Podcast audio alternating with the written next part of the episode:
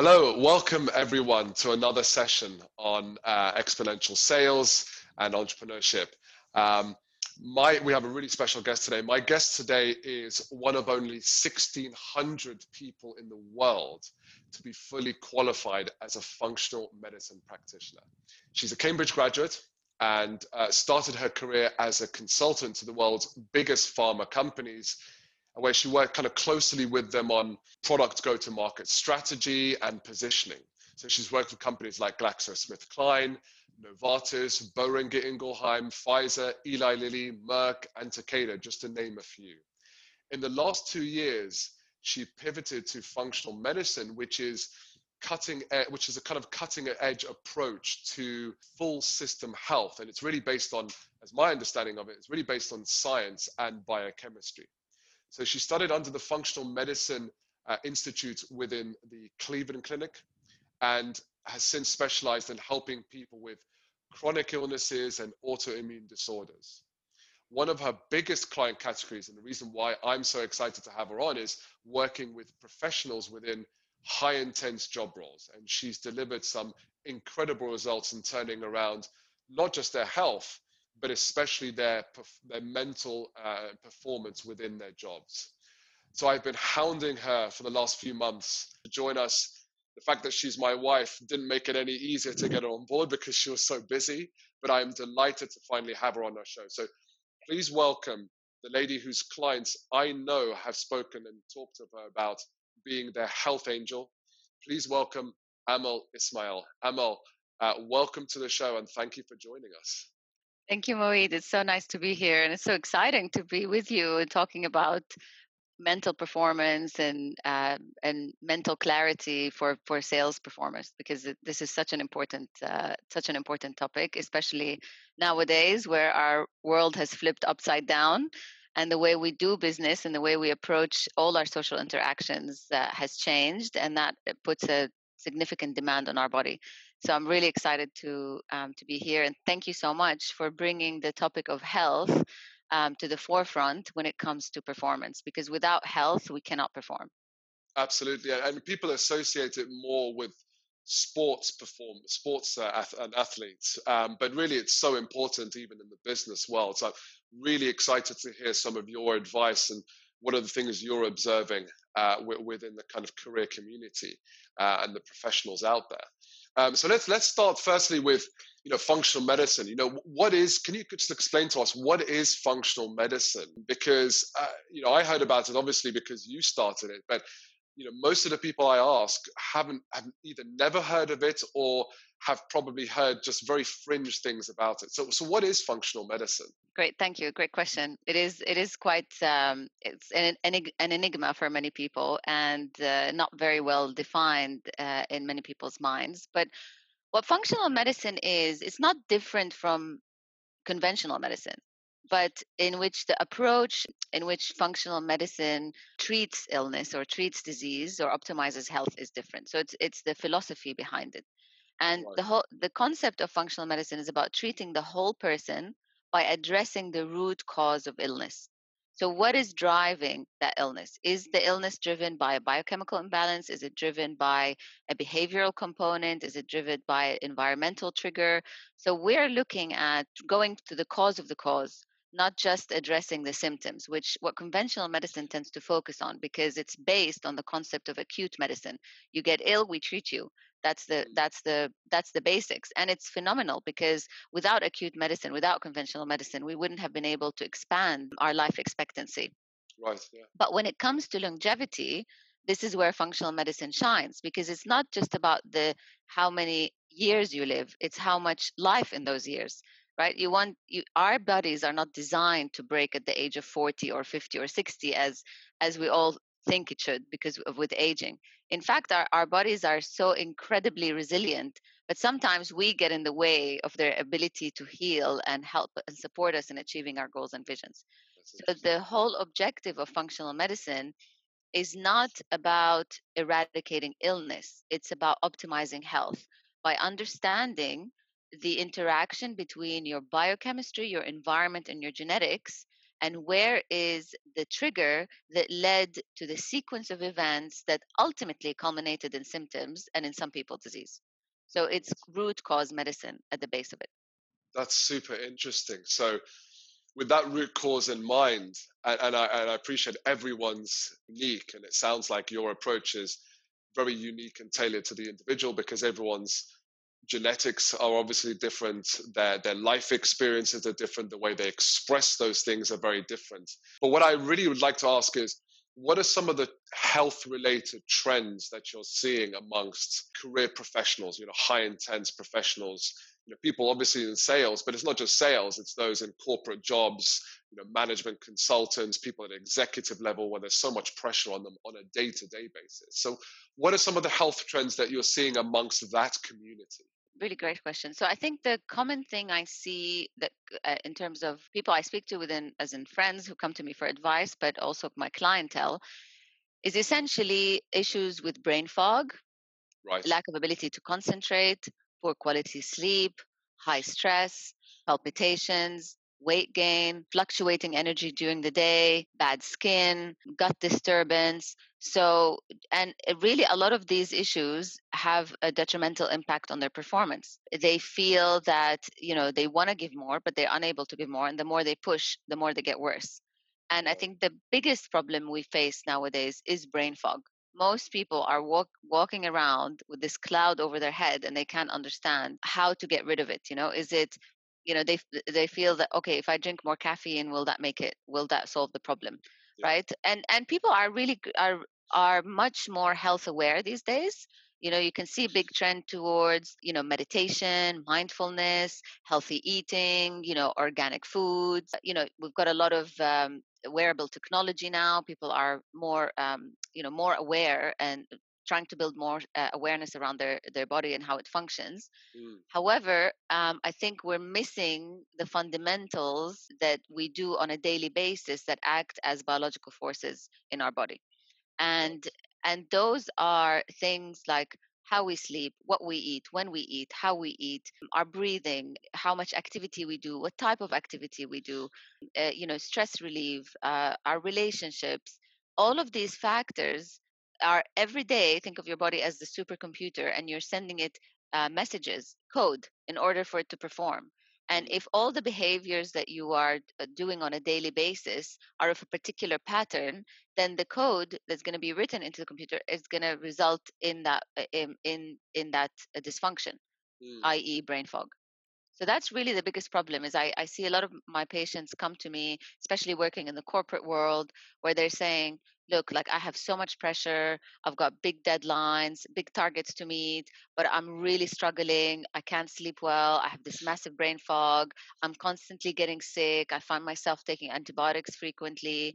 Um, I have allergies. You know, how do I address that? And that's where we start to unpack their story and what's going on um, uh, on a daily basis in terms of the behavior. Right. Okay. So I, I, would. That's really interesting because I'd really like to dive deeper into the whole issue of brain fog and lack of focus and energy levels because I know for any professional that's an important thing. But coming from my world and, and the clients that I have in the sales profession, that is incredibly important. In fact, it's vital to their very performance.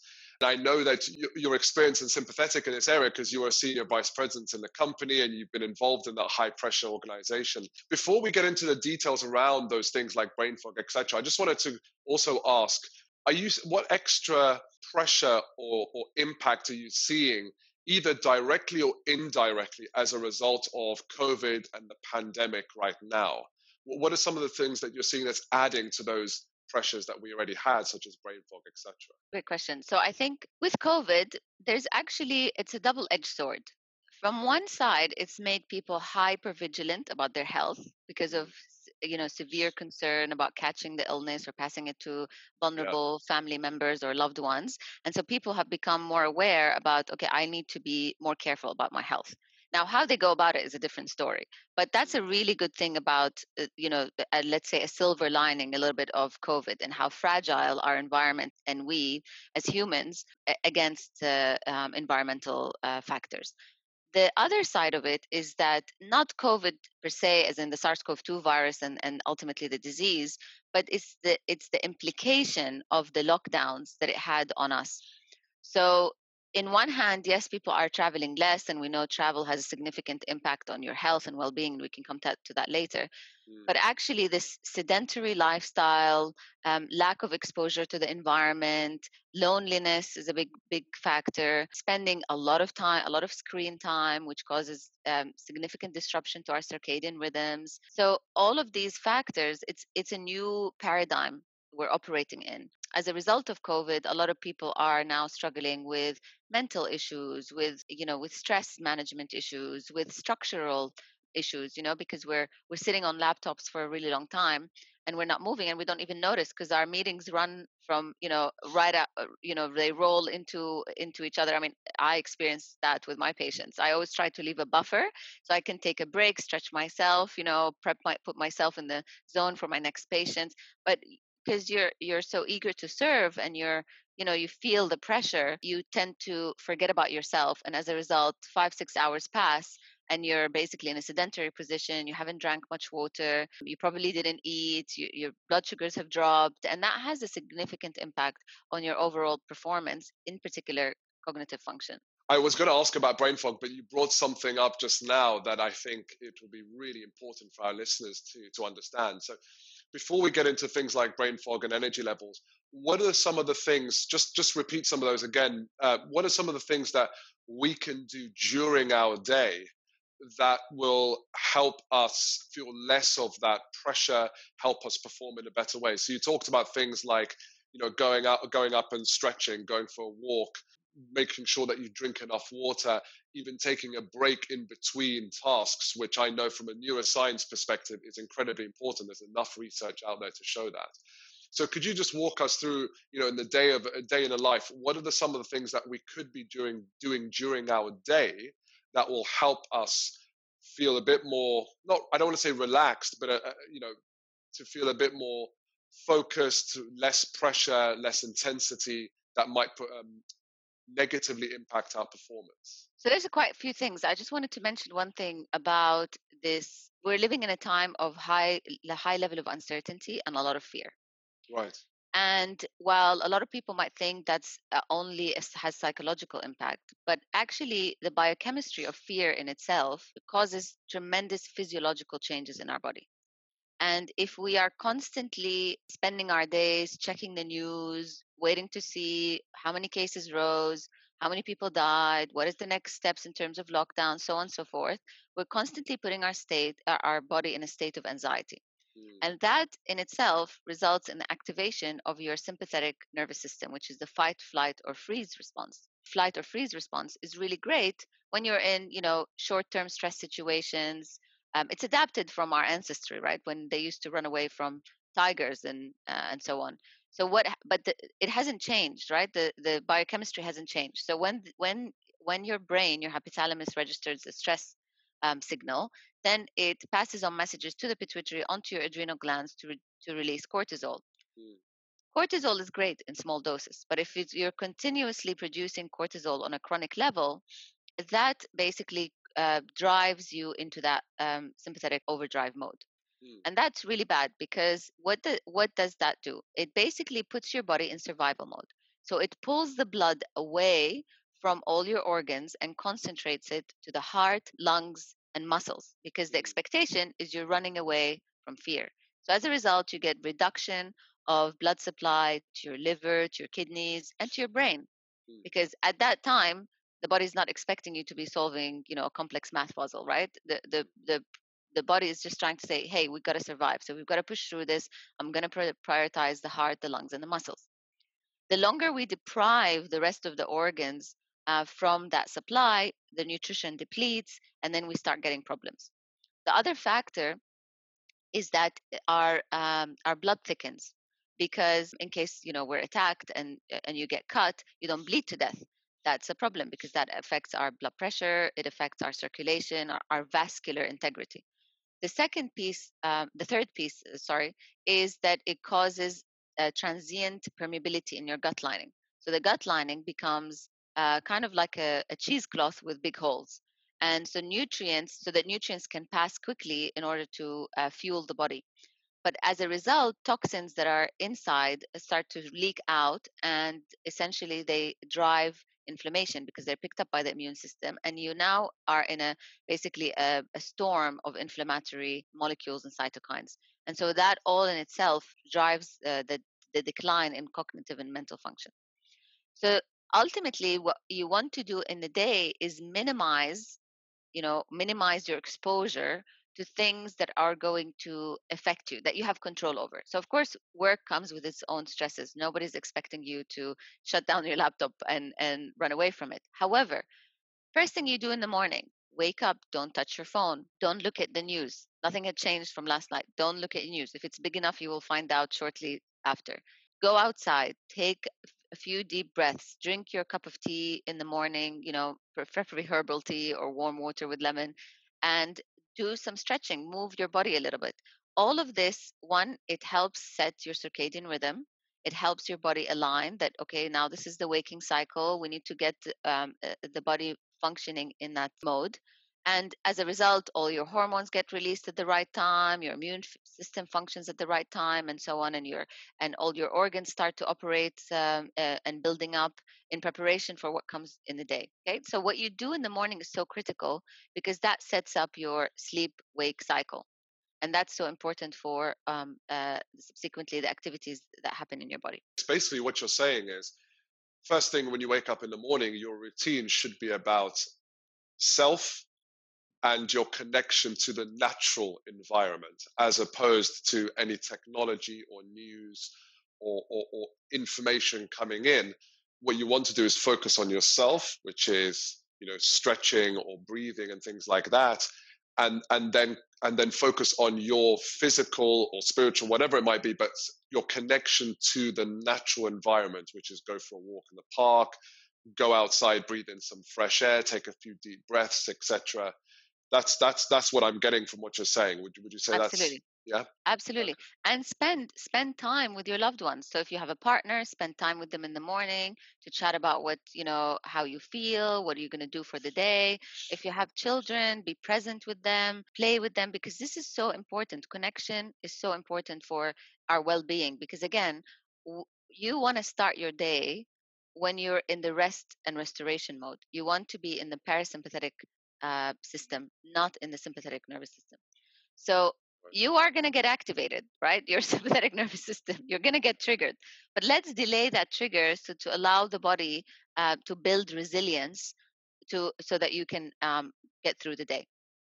So a lot of my advice first thing to my patients is please avoid the news, avoid your phones, get take even if it's half an hour in the morning that's just for you, that is wonderful feed your body feed your mind with good thoughts you can write out your plan because one of the big things i see is our routine has gone out the window because we no longer wake up and you know shower get ready dress walk out commute have our breakfast sit at the desk so on and so forth.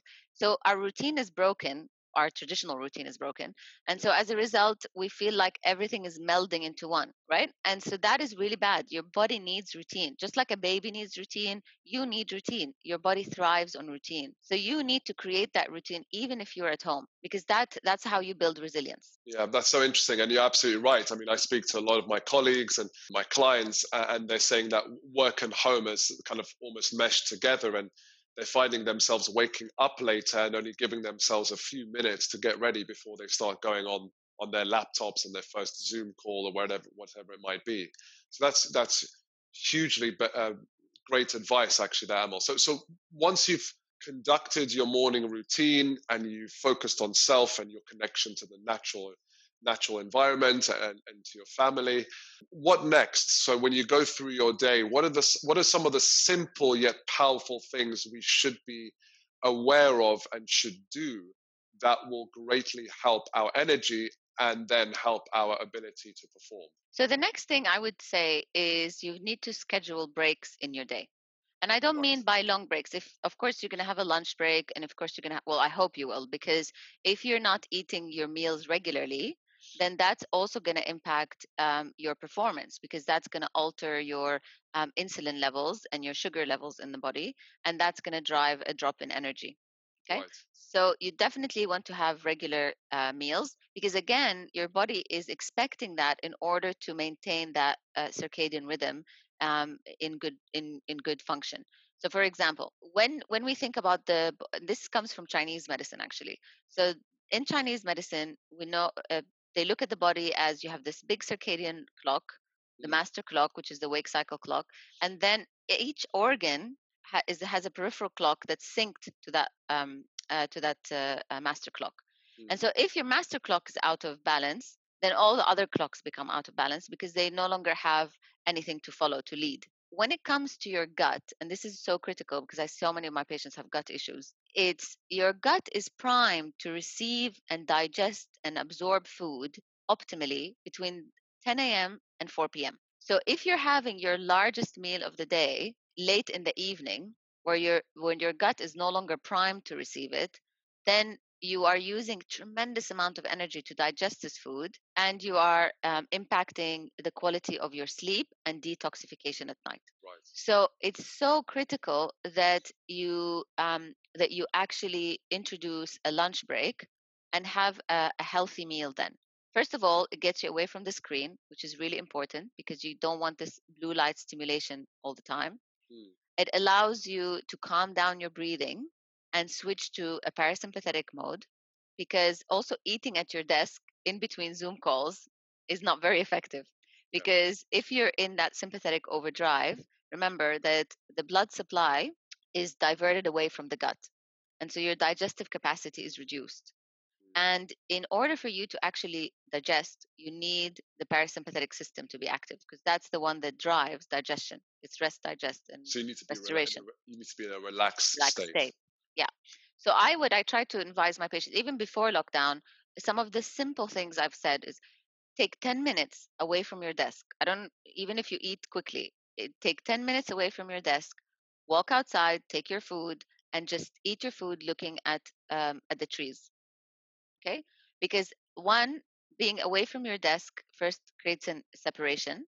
It allows your brain to um, uh, to take a break, and we know you know this better than I do.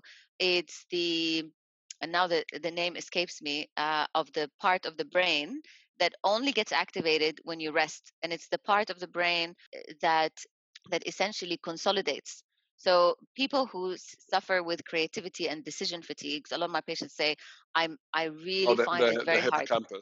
yeah a lot of people a lot of people say you know I, i'm unable to make decisions i find it very difficult to make decisions and that's because um, their brain is unable to process there's no rest time for the brain to go through that information their sleep is poor and during the day they're engaged from morning to night without any breaks Yeah. so that 10 minute break is a godsend because a it helps you switch off it allows your brain to consolidate it allows you to be present with your meal. It allows you to digest the food so you can get the nutrients in because again, nutrients is information. It does in- um, uh, drive biochemical changes in your body and genetic changes. So Yeah. we want to eat food and nourish our bodies. And then looking at trees, actually. Uh, geometrically, there are figures in the trees that when the eye captures, it allows it. It allows you to relax. It puts you in the parasympathetic mode. Wow, that's super interesting. Yeah. So it's a very simple thing. And I always say if you can't go out because it's raining, not that I'm advocating that very much, but they actually do it in Japan because people don't have a lot of space. So in Japan, they did a massive study on forest bathing, digital forest bathing, Yes. um, compared to natural forest bathing, and they found that actually it has similar effects. So if you if you uh, play a video of a forest walking through the forest, they actually the if you have a water feature, it makes it even better Even more powerful. Yes. more yeah. powerful and so it's really vivid and so when you're when you're watching that while you're eating you actually uh, push your activate your vagus nerve push yourself into the parasympathetic nervous system and uh, allow your body to restore very effective. So even if you're unable to you say oh my god it's raining or i can't go out or you know i can't leave my child or you know there are always solutions. There's always solutions. You can still be by your laptop not ideal but at least you can do that. So that's really critical even between between your meetings. If you just take 1 minute and you do some deep breathing exercises and the key with the deep breathing exercise is you want your out breath to be longer than your in breath so i always say to my patients you want to breathe in the ratio of 248 so So you breathe in for a count of two, you hold for a count of four, and then you breathe out for a count of eight. Why, why is why is the exhale so so? Uh, why is Because- the longer exhale more important? Because the exhale is what activates the parasympathetic nervous system. Right. So the longer your exhale, the more your body gets activated uh, in the restoration mode. Because when, if you notice on yourself when you breathe, when you're stressed, you breathe very shallow. It's not deep breathing. Your your you know your shoulders are hunched. You're more closed up, and so as a result, you're not getting enough oxygen, and that pushes you into a sympathetic overdrive. When you when your out breath is longer, your body gets the message that we're in a relaxed state. There is no danger. The, the brain doesn't register danger because you're able to take time to breathe. Wow. Breath is so powerful, really, really powerful. I actually picked up one of my favorite books from James Nestor called uh, Breathe, and I really en- encourage people to to read that and learn about the power of their breath. Right, and we'll put a link. We'll put a link to that book in the uh, in the show notes. Yeah. Um, for people to be able to uh, to read. So that Yeah. that's that's really helpful, Amal. So let's start from the beginning. So you start your day focusing on self and your connection to the natural environment, your connection to your family. You then start your work. First thing that you say is take one minute breaks in between tasks or in between meetings where you're focusing on deep breathing and you want to breathe you want to exhale for longer than you inhale because that will reset it will just make you more relaxed. And i know from a from a neuroscience point of view that that actually helps reset uh, kind of gather energy for your brain your brain gathers energy during that process gathers energy during that process in order to then be able to focus better on the next task at hand so there isn't that drain that energy drain switching going on. So that makes complete sense. And you also talked about eating regularly and especially eating away from a stress stress induced environment such as your screen etc so if you can go out i got the sense that even though you didn't mention it you know the kind of order of beneficial hierarchy is going outside and looking at trees to eat if you can't then maybe eat in in silence or away from a screen where you're just kind of more relaxed. And for failing that then you can do what you call forest bathing which is to look at high quality videos of uh, walking through a forest with some sort of water feature as well. Yes. yeah. So Yeah. that's really interesting. What else could we be could we do as well? Uh, you mentioned water earlier in our conversation what are some of the things like that that we could be doing during our day to help us actually perform better Yeah, so hydration is a big thing. Uh, a lot of my patients are dehydrated, and dehydration, I mean, we are 70% water, so it's really important that we maintain our hydration. It's really critical for literally all functions in our body. We, Can you, t- can we you talk a bit more as well? So sorry for interrupting, because this is one of the biggest misconceptions I come across myself, which is a lot of people have a, a, a misconception about what dehydration is. They think of it as more of an extreme thing, but actually there Yeah. are different levels of, of, of dehydration. Is that correct? Yeah, well, the, the rule of thumb is if you wait till you're thirsty to drink, you're pretty dehydrated by that stage. Right. you're pretty dehydrated. So you want to you want to drink on a regular basis. So a lot of people, for example, say, "Oh, well, I didn't drink for five hours, but then I, you know, I drank a liter." Well, that doesn't help because you know we also know about you know physics, right? You cannot.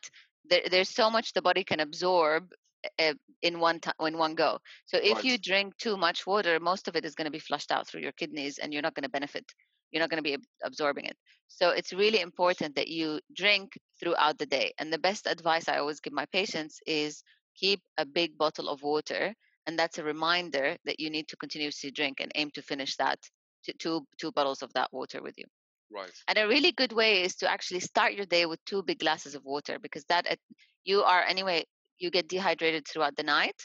You know, you're perspiring, your body's detoxifying. It needs to dump all of that in the morning, uh, all the toxins that it cleaned up. So it's really critical that you hydrate first thing in the morning to allow your liver to um, dump all its toxins and you basically get in a good amount of your water that you need to take. So, as a rule of thumb, you want to drink one liter of water for every 25 kilos of weight, Okay. okay. roughly. One one liter. Yeah. So people always say, "Oh, just eight glasses," but um, I like one of the other teachers I listen to. You know, he says if you're a big person, you drink big glasses of water. If you're a small person, you, you know, so not just okay, I'm I'm drinking, but if you're you know six foot and you're drinking, you know, small regular size glass, say eight glasses of water, that's not sufficient. So you really want to go by body weight. So that's why I say one liter per 25 kilograms of weight is a really good measure to go right, by. Okay, that's that's Yeah. really interesting. So water, we don't. So the moment you feel even a little bit thirsty, then technically your body has started feeling. Well, technically you're dehydrated. You're right? Dehydrated. it- it- it's obviously at the lower level, but okay, so that makes complete sense. What else could we be doing? Right. So uh, then you need to create boundaries in terms of when you finish working Right. and then spending time with your family or connecting with loved ones or spending time with your kids. It's really important to make that switch. So you've got to create those boundaries because now all our boundaries are blended. You have to be, uh, you know, you have to be the master of that. Before that, you would come home and then you know your only connection with your phone is uh, with your work is probably your email and then sometimes you might turn on the laptop or whatever but there's a physical disconnection now we don't have that physical disconnection and we must create it because for several reasons. One, during the day, so when you wake up, your body releases cortisol, and then cortisol is your kind of get up and go hormone. It's not the only the stress hormone. It's not it has a bad rep, but it, it is actually necessary for life. So and then it needs to drop throughout the day up to sort of zero levels by 9 p.m. so that then your melatonin starts to release and then you can go to bed Right. that drop in cortisol, what we also refer to it is building your sleep drive. Right. So you want to be able to build a sleep drive to allow you to get into deep restful sleep. Mm. To build your sleep drive are things that we talked about. You know, first of all, getting exposure to direct light, direct daylight, sunlight or daylight, Even if it's a thing in the cloudy morning. day, right? even if it's a cloudy day right? You get that, so the brain, the pineal gland registers it and starts to release cortisol, and you basically set the clock for the day. Okay. Mm. Second thing, regular meal times. Okay, because again, we're we're working according to the um to the circadian clock and according to the body clocks. Thirdly, coffee. Maintain your coffee intake only in the morning because coffee after 12 becomes a problem because coffee's molecular structure is similar to another molecule in the body called adenosine. And so it starts to compete with adenosine receptors. And when it binds to it, adenosine has nowhere to go. And then as a result, you can't build your sleep drive. You need adenosine to bind to the receptor in order to build your sleep drive so that you can get sleepy in the evening and have restful sleep. So coffee after 12, uh, you know, 12 in the afternoon becomes problematic. And then thirdly, you want to get, uh, you want to uh, remove exposure uh, of blue light. So at least an hour before bed, you don't want any exposure to any technology, TV, uh, phone screens, laptops, and what have you, because those light, th- that blue light continues to activate the pineal gland in the wrong way. That we're still in daylight, we're still in daylight, continue to produce cortisol, continue to produce cortisol, and then your melatonin is not released, and then you have trouble falling asleep, or you fall asleep from exhaustion, which is not the same thing, and then you don't have restful sleep. Now, why is this a problem? Because if you don't produce sufficient melatonin at night, it's not just melatonin is not just the the um, the hormone that gets you to sleep and maintains your sleep, but it also is the hormone that plugs the holes in your brain through the night. Okay, so it actually heals the blood-brain barrier. It, it's very, very, very important hormone, and it's the hormone that helps your thyroid to release thyroid hormone in the morning. So if you don't have sufficient melatonin, you are unable to heal all the basically inflammation that occurred uh, during the day in the brain. Okay? And that as a result, if you go into the next day with more brain inflammation, that's wh- where you start to see decline in, you start to see brain fog, memory decline, trouble concentrating, and so on. So that's why it's so important what you do also in the evening. What you do first thing in the day and what you do last thing in the evening are so important to ensure that you have the capacity to clean up your brain and body at night. So you're saying that those doing what you just suggested is going to help you have more energy during the day and be able to focus better. Yes. Yes, so it's counterintuitive when people say, I have sleep problems. I'm like, what do you do in the morning? Right? Because what you do in the morning sets you up for how the quality of your sleep and how you're going to sleep at night. What you do in the morning is so critical, which is uh, ensuring that you um, get exposure to direct light, you get hydrated, and you avoid any, you know, negative stimulating environmental exposures. Right? Right. So you want to avoid the news. You want to avoid. You want to set yourself in a good state and ensure the natural release of cortisol. So what what advice do you give to your patients? Because what you described about you know creating boundaries you know making sure that you maybe you don't look at a screen an hour before you go to sleep etc that helps you actually be able to focus better and have more energy during the day which is what we want uh, especially as sales professionals. But in an always switched on world and a really connected world that is very difficult particularly with the stresses that our businesses are going under. If you're an executive or a business leader you kind of have to be always on or always at least engaged in order to fulfill your responsibilities as, as a business leader. And also, sales professionals are in a very high intense situation as well. So they constantly feel the need to have to check their emails, be up to date with the news. Sometimes there are things that are updated or breaking news that are coming out in the evening. We may feel that that's very hard to follow that strictly. So, what advice do you give to your patients in such a situation that may not be strictly adhering to that, but it's at least better than some of the things they're doing right now? That's a great question. So I think that first, the first point I want to say is about stress. Now, we can't escape stress. Stress is around us. Stress is always going to be part of our life. Actually, stress is good because in many situations it pushes us out of our comfort zone to grow and deliver and achieve. Yeah. But it's where stress becomes a problem is where you lose your capacity to adapt. So if there's a loss of adaptive capacity in the body to stress, that's where problems start to occur. So what what we want what I tell my patients is I want you to learn to dance with stress. I don't want you to remove stress. I don't want you to, you know, become a monk or, you know, uh, meditate 24/7 because that's not realistic. But I, what I want them is to learn how to dance with the stress. And the way you learn how to dance with the stress is by creating a routine.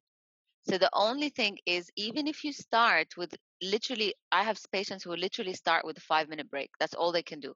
That's all they can manage in their What, day. in, Is the, in the evening or during the day? Sorry. during the day is to Right. find a five minute window. So I ask them schedule it in your diary, just like as if it's a meeting. Take those five minutes break for you. You can drink water. You can listen to a song you want and dance. As long as you just go away from, even if you close your eyes and just breathe for five minutes, I'm happy with that. Because all you want to do is interrupt the pattern so that the body feels that it's in a safe environment and it's capable to adapt to the stresses around it. But if it's mm-hmm. continuously bombarded and there's no switch between your sympathetic and parasympathetic, you get loss of resilience. That's what we call loss of resilience. Because you're supposed to be able to switch between them quite easily. I it might seem daunting, like, oh, I have to remember to wake up and go into the light and drink water and do this and this. What I say is baby steps. It's all about baby steps and all those small shifts that you make. So you start with, okay, I'm gonna avoid the news for the first half an hour. By the time you wake up, you brush your teeth, you you know half an hour have passed anyway already, Mm. right? Or if that's too hard for you, then just schedule five minutes in the day because it's it's progress that creates momentum. It's not results because what we're trying to do is you're gonna start to feel a bit better, and then you're like, oh, I'm gonna take on one more action, and then you feel better, and you're gonna take on one more action what I say in the evening, because I know it's really hard. I mean, I do it. I'm constantly in the evening doing patient report. I mean, there's there's many ways you can do it. One, you can buy blue light blockers, okay, which means that help that help block blue light, and so it um, it stops that stimulation to the pineal gland and allows your melatonin to, to release. So you can still work on your laptop. You can still watch the news if you need to, which I I really discourage late late at night. But if you need to if you have to you have to but um, at least wear those so that at least your body is getting the message that it, actually it's nighttime i can start to produce melatonin even though there's still some stimulation. Another really good technique i find is i ask my patients to pick up pen and paper and just write whatever's on their mind to get rid of that excess energy in the evening. Just get it out of your system because that's also that nervous energy stays in the body so we want to get it out. And it's not a journal. You can tear this piece of paper apa- apart and throw it. It's just about getting that energy out of your system. And that really, really helps. So for for a lot of my like execs or or um, top performers um, in corporate world, very simple things we start with. Very very simple things. We we literally say, okay, no coffee after 12, a five minute, 10 minute break during your day, and then um, half an hour before bed with no screens. That's all we start with. And it makes tremendous difference. Really, really, it makes a big change. And then they get excited. And so they start to then adopt more and more changes. So we start to change things in their diet. And then we start to, you know, of course, if they have some underlying conditions, we work on treating those. It's all about baby steps. That would be my biggest advice. Yeah, that that's super that's super interesting because yeah, baby steps start with one thing, make that part of your habit and routine and pretty soon you'll be able to add one more thing and that become part of habit again etc that that is really really helpful. One of the things that i wanted to cover now i know this is a bit of a dangerous minefield because everyone's body is so unique and their reaction to what i'm about to what we're about to discuss uh, can be very different.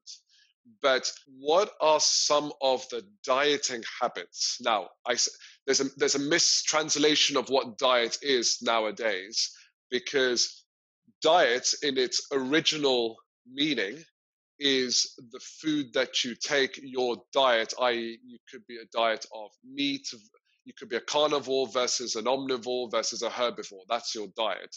Now people take that word as um, food reduction or calorie calorie reduction, which is not the which is not the right translation. What are the what are some of the foods that we should be eating more of, or at least some of the meal or diet habits that we have that are not helping us when it comes to our performance, energy, focus, etc.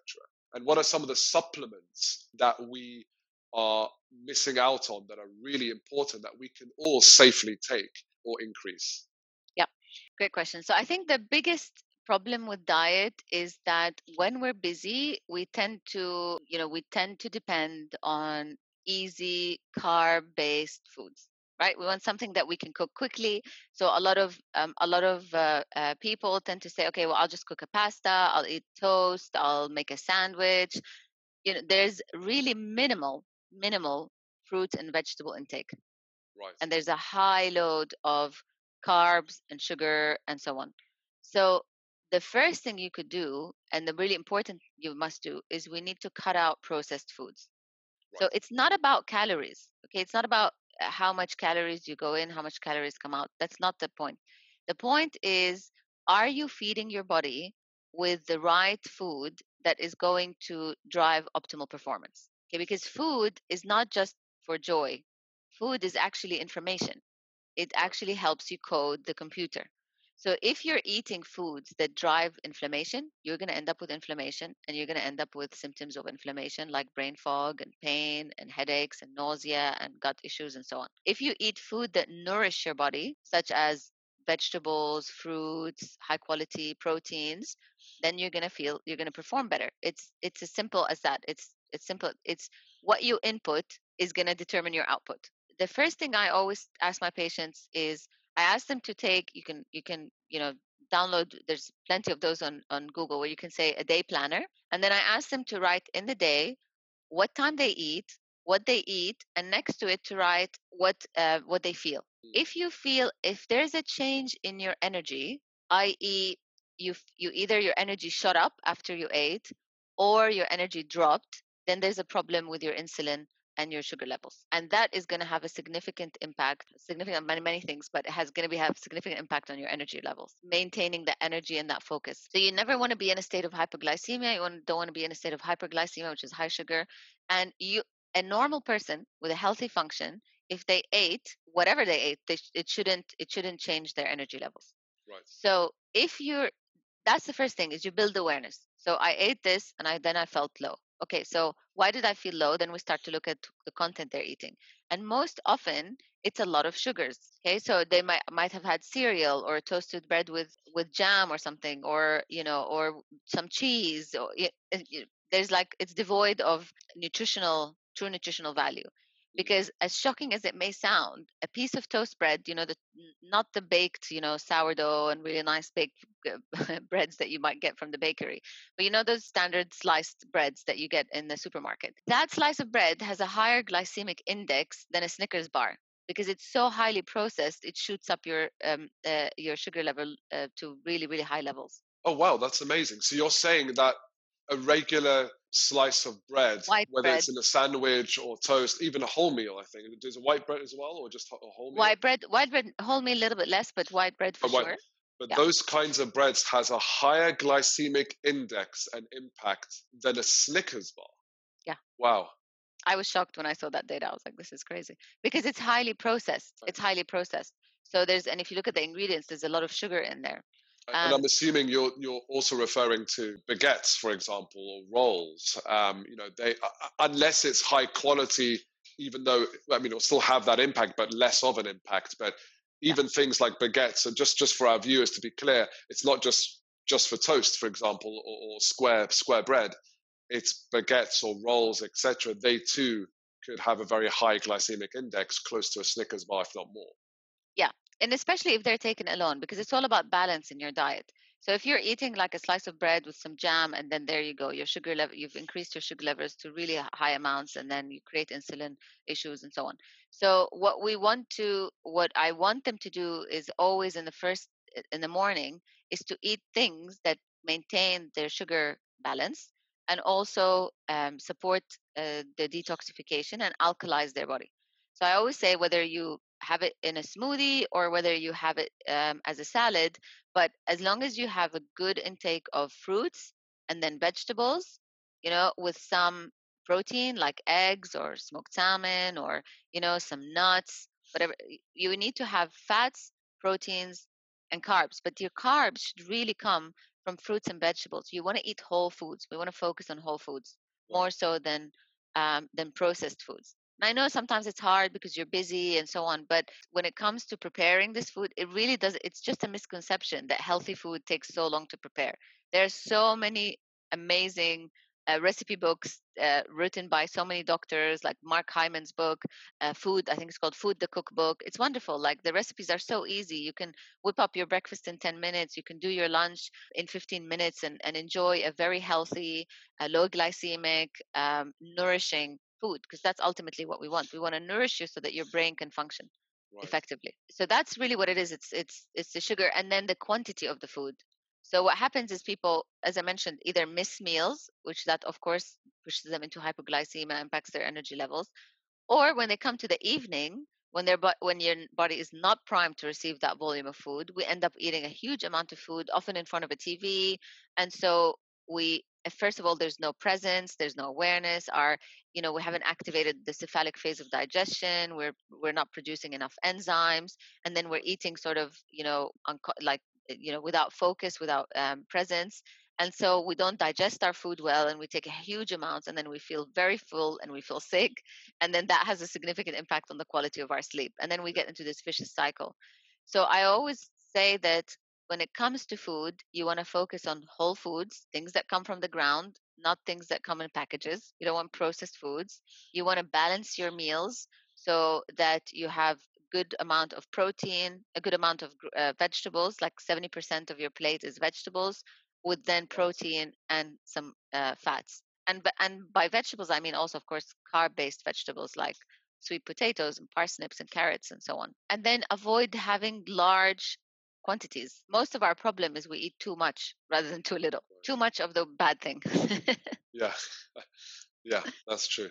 Okay. yes. So it has a significant impact on our performance. I mean, gluten, I know it's a super controversial topic for many people, and there's a big trend to go gluten free. But I really caution you about going gluten free for the sake of going gluten free because if you go gluten free and and bread is the biggest source of fiber that you have in your diet Mm. okay and you cut that out and fiber is so essential for the health of your microbiome which controls uh, very much has a significant impact knock on effect on your immunity and and your endocrine system. If you cut that fiber out and you don't replace it with other fibers either non gluten based fibers or uh, grains or um, uh, vegetables then you get significant deficiency. It alters the microbiome and it actually increases your risk of cardiovascular disease Right. so it's very unsafe to just say I'm going to cut gluten and then not replace that fiber content. What would you advise some of our viewers replace replace that fiber with? What are some of the high high fiber? So my first go-to would always be vegetables. So Right. increase your intake of cruciferous and leafy green vegetables.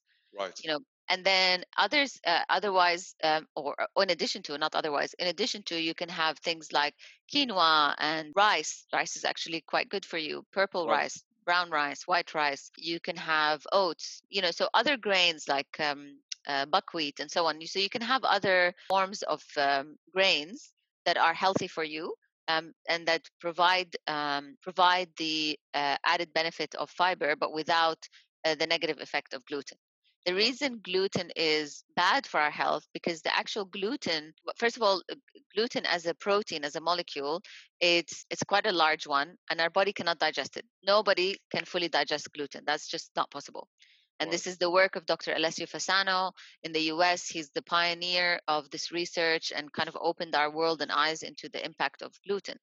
Right. Now, there's many forms and different types of protein within the family of gluten. But let, for the sake of our, to simplify this for the sake of our discussion, first of all, we cannot fully digest gluten, one. Mm. Second of all, gluten, irrespective of whether you're healthy or unhealthy, it tears the lining of your intestine. So every time oh. you eat gluten, it tears it, and then your body heals it, and it tears it, and your body heals it. Oh, now, wow. it's not a problem if you eat it once in a while because your body's capacity to heal is phenomenal. The problem is if you have a bad diet and you eat high amount of gluten, high amount of sugar. You know, there's lots of factors, but if you ha- if you end up eating too much of that and your capacity to heal is no longer can keep up with the amount of tears you have, you end up with something called a leaky gut. A leaky gut it means that that uh, cell wall that was basically sealed now has holes and the and the toxins that swim in the gut lumen that normally are never registered by the immune system because they never cross the barrier mm. start to cross the barrier they drive inflammation and we know that when the body starts to mount a response antibodies against uh, those toxins and especially gluten particles um, there is something that we call molecular mimicry, where the body starts to look for uh, a similar pattern that looks mm. like gluten anywhere in the body uh, where the pattern looks like uh, gluten. So, for example, it's the amino acid pattern is ABCDE. So, everywhere it finds ABCDE, it will attack it because it's not very precise. Even if it's healthy. Even if it's healthy. So, it starts to attack wow. tissues. And one of the biggest tissues that it tends to attack that we've seen is brain tissue, oh, wow. thyroid tissue. So we get, we get a lot of people with um, way worsening symptoms of brain fog and so on when it comes to gluten.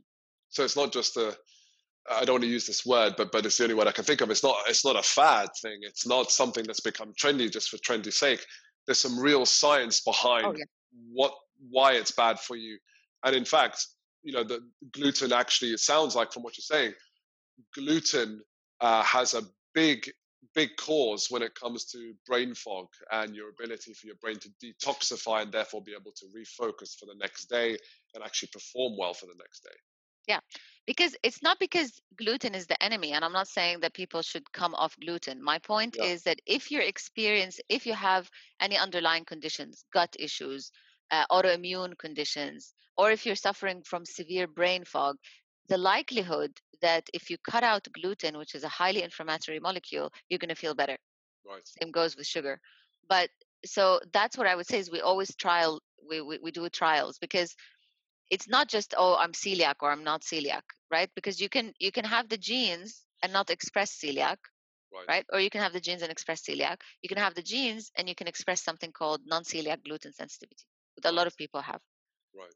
So for for me, the biggest thing I always look at is what is your diet? What are you eating? How are you sleeping? Because all these behaviors that you do on a daily basis act as biological forces um, that uh, influence the health, that your health and performance. You know, I mean, this is I, hugely interesting. Yeah. Yeah, because I always say that uh, when I sit with my patients, my consultations are normally two hours because the at the crux of it, when we look at functional medicine, it really is the story of your life, is the story of your health. So everything you've been doing in your life, what you've exposed to, what you've experienced, illnesses, so on, so forth, up to the today is the reason why your health has taken this trajectory. That is hugely interesting. And now I'm starting to see why it's such a holistic approach to health because everything is interconnected. The last thing, and I'm conscious of time now, we're coming up to time, and I want to really thank you for, for what you've shared. There's one more thing I want to discuss, and I've deliberately left this one last because we have a tendency that I've observed to supplement our way out of things while still maintaining an unhealthy, mm-hmm. let's call it a less than optimal lifestyle. Yep. So we we we over supplement in the hope that that's going to counteract the bad habits when it comes to our sleep, our diet, all those kind of things. And in reality, you have to do those. If you just do those things, you'll see a dramatic shift without having to supplement. The supplement is the actual definition of the word a supplement. But what are some of the supplements that we could all benefit from intaking uh, a bit more that's actually going to help us as long as we're doing all those other things correctly? Thank you for that yeah. Yes i always say there's you cannot supplement yourself out of a bad diet full right. stop okay? Because supplements are there as an add-on to support you but it all starts with your foundation. So if you have bad diet bad habits you know daily habits then supplements are not going to do the job right. they might make you feel a bit for a little while but then but then they will stop working in our current circumstances, because we live in a world that's different than pre COVID days, there's several things that I would say are a priority. One is you all must be on vitamin D. But first, check your levels of vitamin D.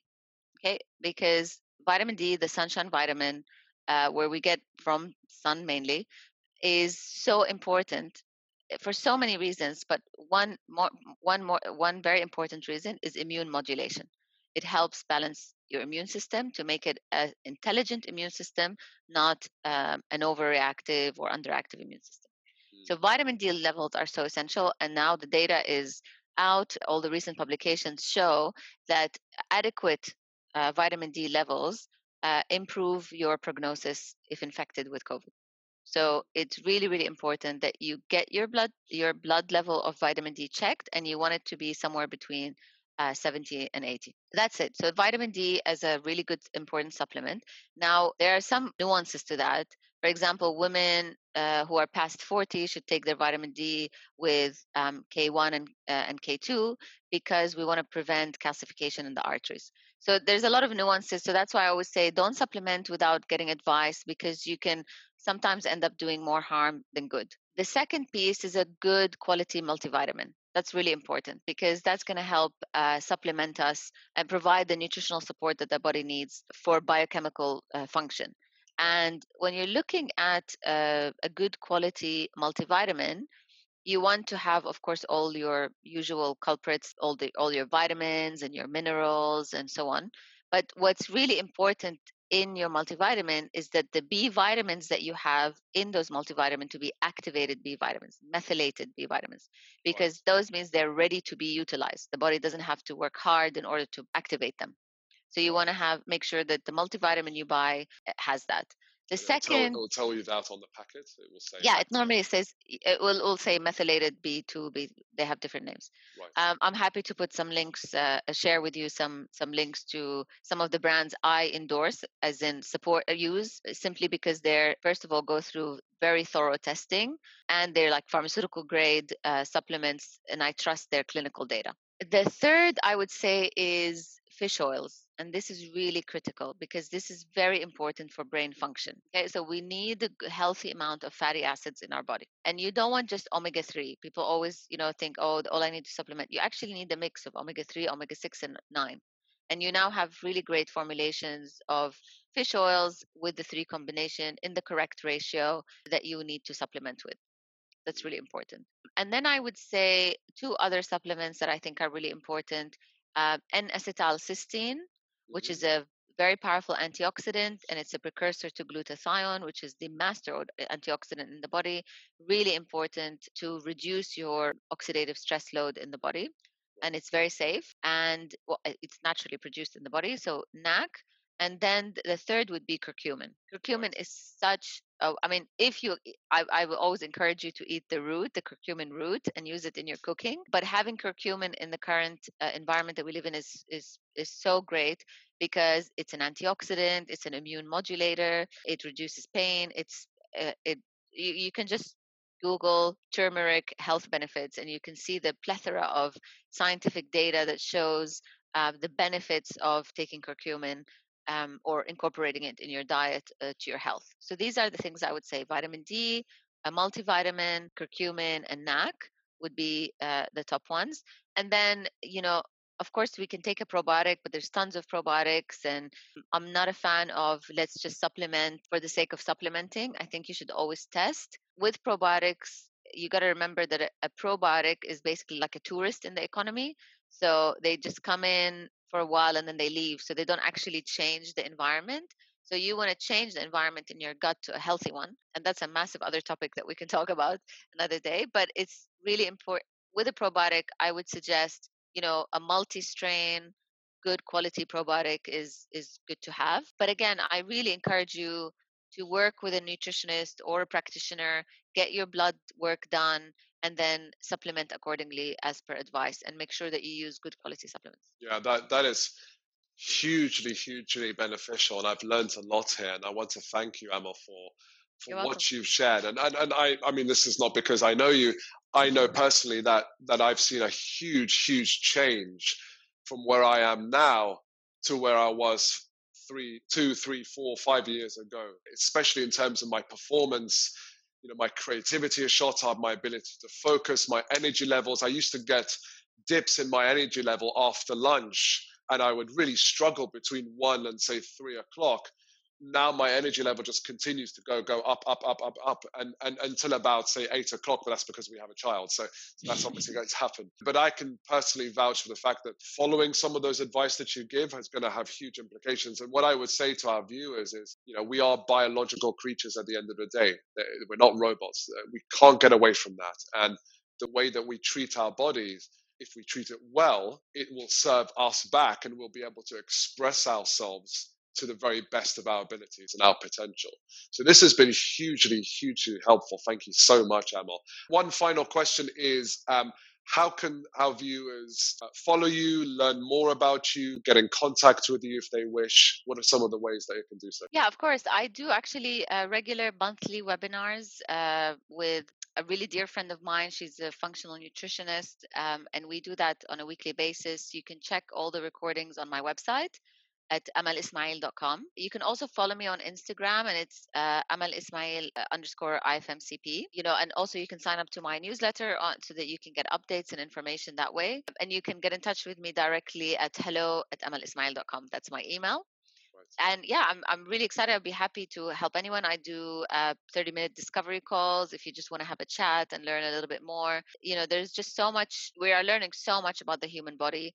I think that you know, as a, my message to you is, and you said it so eloquently, Moeed, is if you treat our body well, it will it will uh, support us in achieving all that we need. But remember that you know, true wealth comes with good health. You cannot you you you know you cannot um, trick you know trick your way out of bad health in this world right? It will catch up with you eventually. So it's really important your your body is really your temple and you've got to take care of it. And i love jim rohn saying that take care of your body it's the only place you have to live because ultimately it, this is your vessel. And if you don't take care of your vessel you know what what is the point otherwise right? We, we're not trying to live for a hundred but live with patched up with medicine and surgeries and all of that. You want to live to a hundred with full vitality and so that's what I really want you to take away from that message is that everything you do on a daily basis has a significant impact on your health. And if you do only minor changes, you can see the benefit. You don't have to do expensive tests or, you know, uh, go on crazy diets. It's only really small changes that make a profound change because your body is such an intelligent machine. Just you just have to work with it sometimes I just say you need to get out of its way and it will do what you need it to do. That is hugely helpful. And, and again, I want to thank you a lot for sharing your experience and insight and, and, and what you've seen work with, with some of your patients. And, and uh, you know, it's really important right now because of the amount of pressure that's being exerted on us, not just externally, but also internally. You know, we, we're hard on ourselves sometimes and, and we push ourselves to extremes uh, often to our detriment. So this has been incredibly, incredibly valuable session, and I have a feeling that we're going to get a lot of feedback from our viewers, and they're probably going to want to learn more. Um, so we might have to do another one of these sessions in the absolutely distant future. Uh, absolutely, my pleasure. Thank you again, uh, Amal, for, for your time and sharing this with us. And uh, I hope our viewers take what you've just shared to heart. I think it will really help them. Have a great day, and uh, we'll catch up soon. Thank you. Everyone. Thank you. Thank you so much. Bye. Bye bye.